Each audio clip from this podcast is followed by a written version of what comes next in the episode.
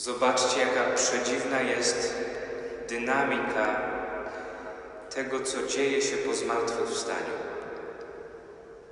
Jak Jezus jest o krok przed, przed uczniami, przed niewiastami. W ich życiu ciągle jest jeszcze jakiś niepokój. Tymczasem On już zmartwychwstały, żyje, ukazuje im się, ale ciągle ich wyprzedza. Wyprzedza kobiety, które w drodze biegły do uczniów. Wyprzedza uczniów, towarzyszy uczniom, jak tym w drodze do Emaus wyjaśnia. Jezus jest ciągle kilka kroków przed, dlatego że miłość Boga jest kilka kroków przed nami. Miłość Boga nas uprzedza, a jednocześnie miłość Boga nas prowadzi. Kiedy przygotowywaliśmy się w Wielkim Poście do tych świąt, wspominaliśmy między innymi zapowiedzi męki Pana Jezusa. Po pierwszej takiej zapowiedzi Piotr zaoponował. Powiedział, nie przyjdzie to na Ciebie, to jest niemożliwe. Wtedy Jezus bardzo go mocno zgromił. Powiedział, Piotrze, zejdź mi z oczu, a dokładnie idź za mnie. Idź za mnie, bo to ja jestem tym, który teraz tu przeciera szlak. Ja go przecieram. Ja teraz doświadczę na ziemi trudu.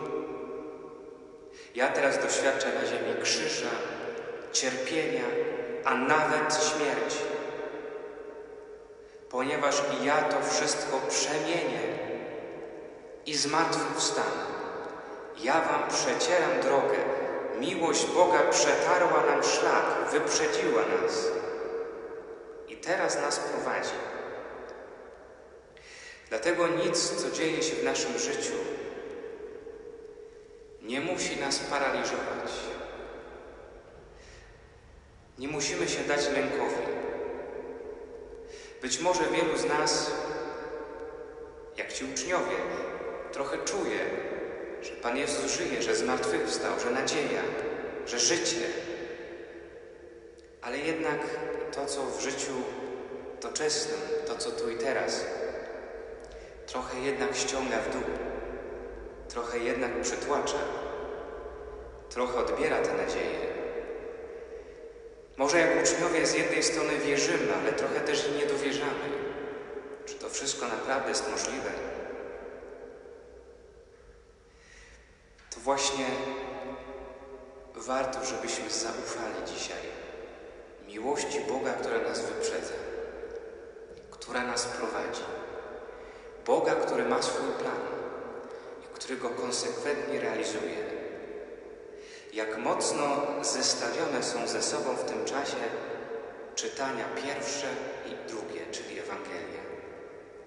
W Ewangelii ciągle jeszcze widzimy uczniów bojaźliwych, niedowierzających, ale w pierwszym czytaniu w dziejach, dziejach apostolskich widzimy już uczniów przemienionych, uczniów, którzy głoszą z mocą, którzy się nie boją, którzy wyszli z wieczernika, którzy poszli na ulicę, i stają teraz oko w oko z tymi, którzy nie podzielają ich wiary, z tymi, którzy ukrzyżowali ich Pana.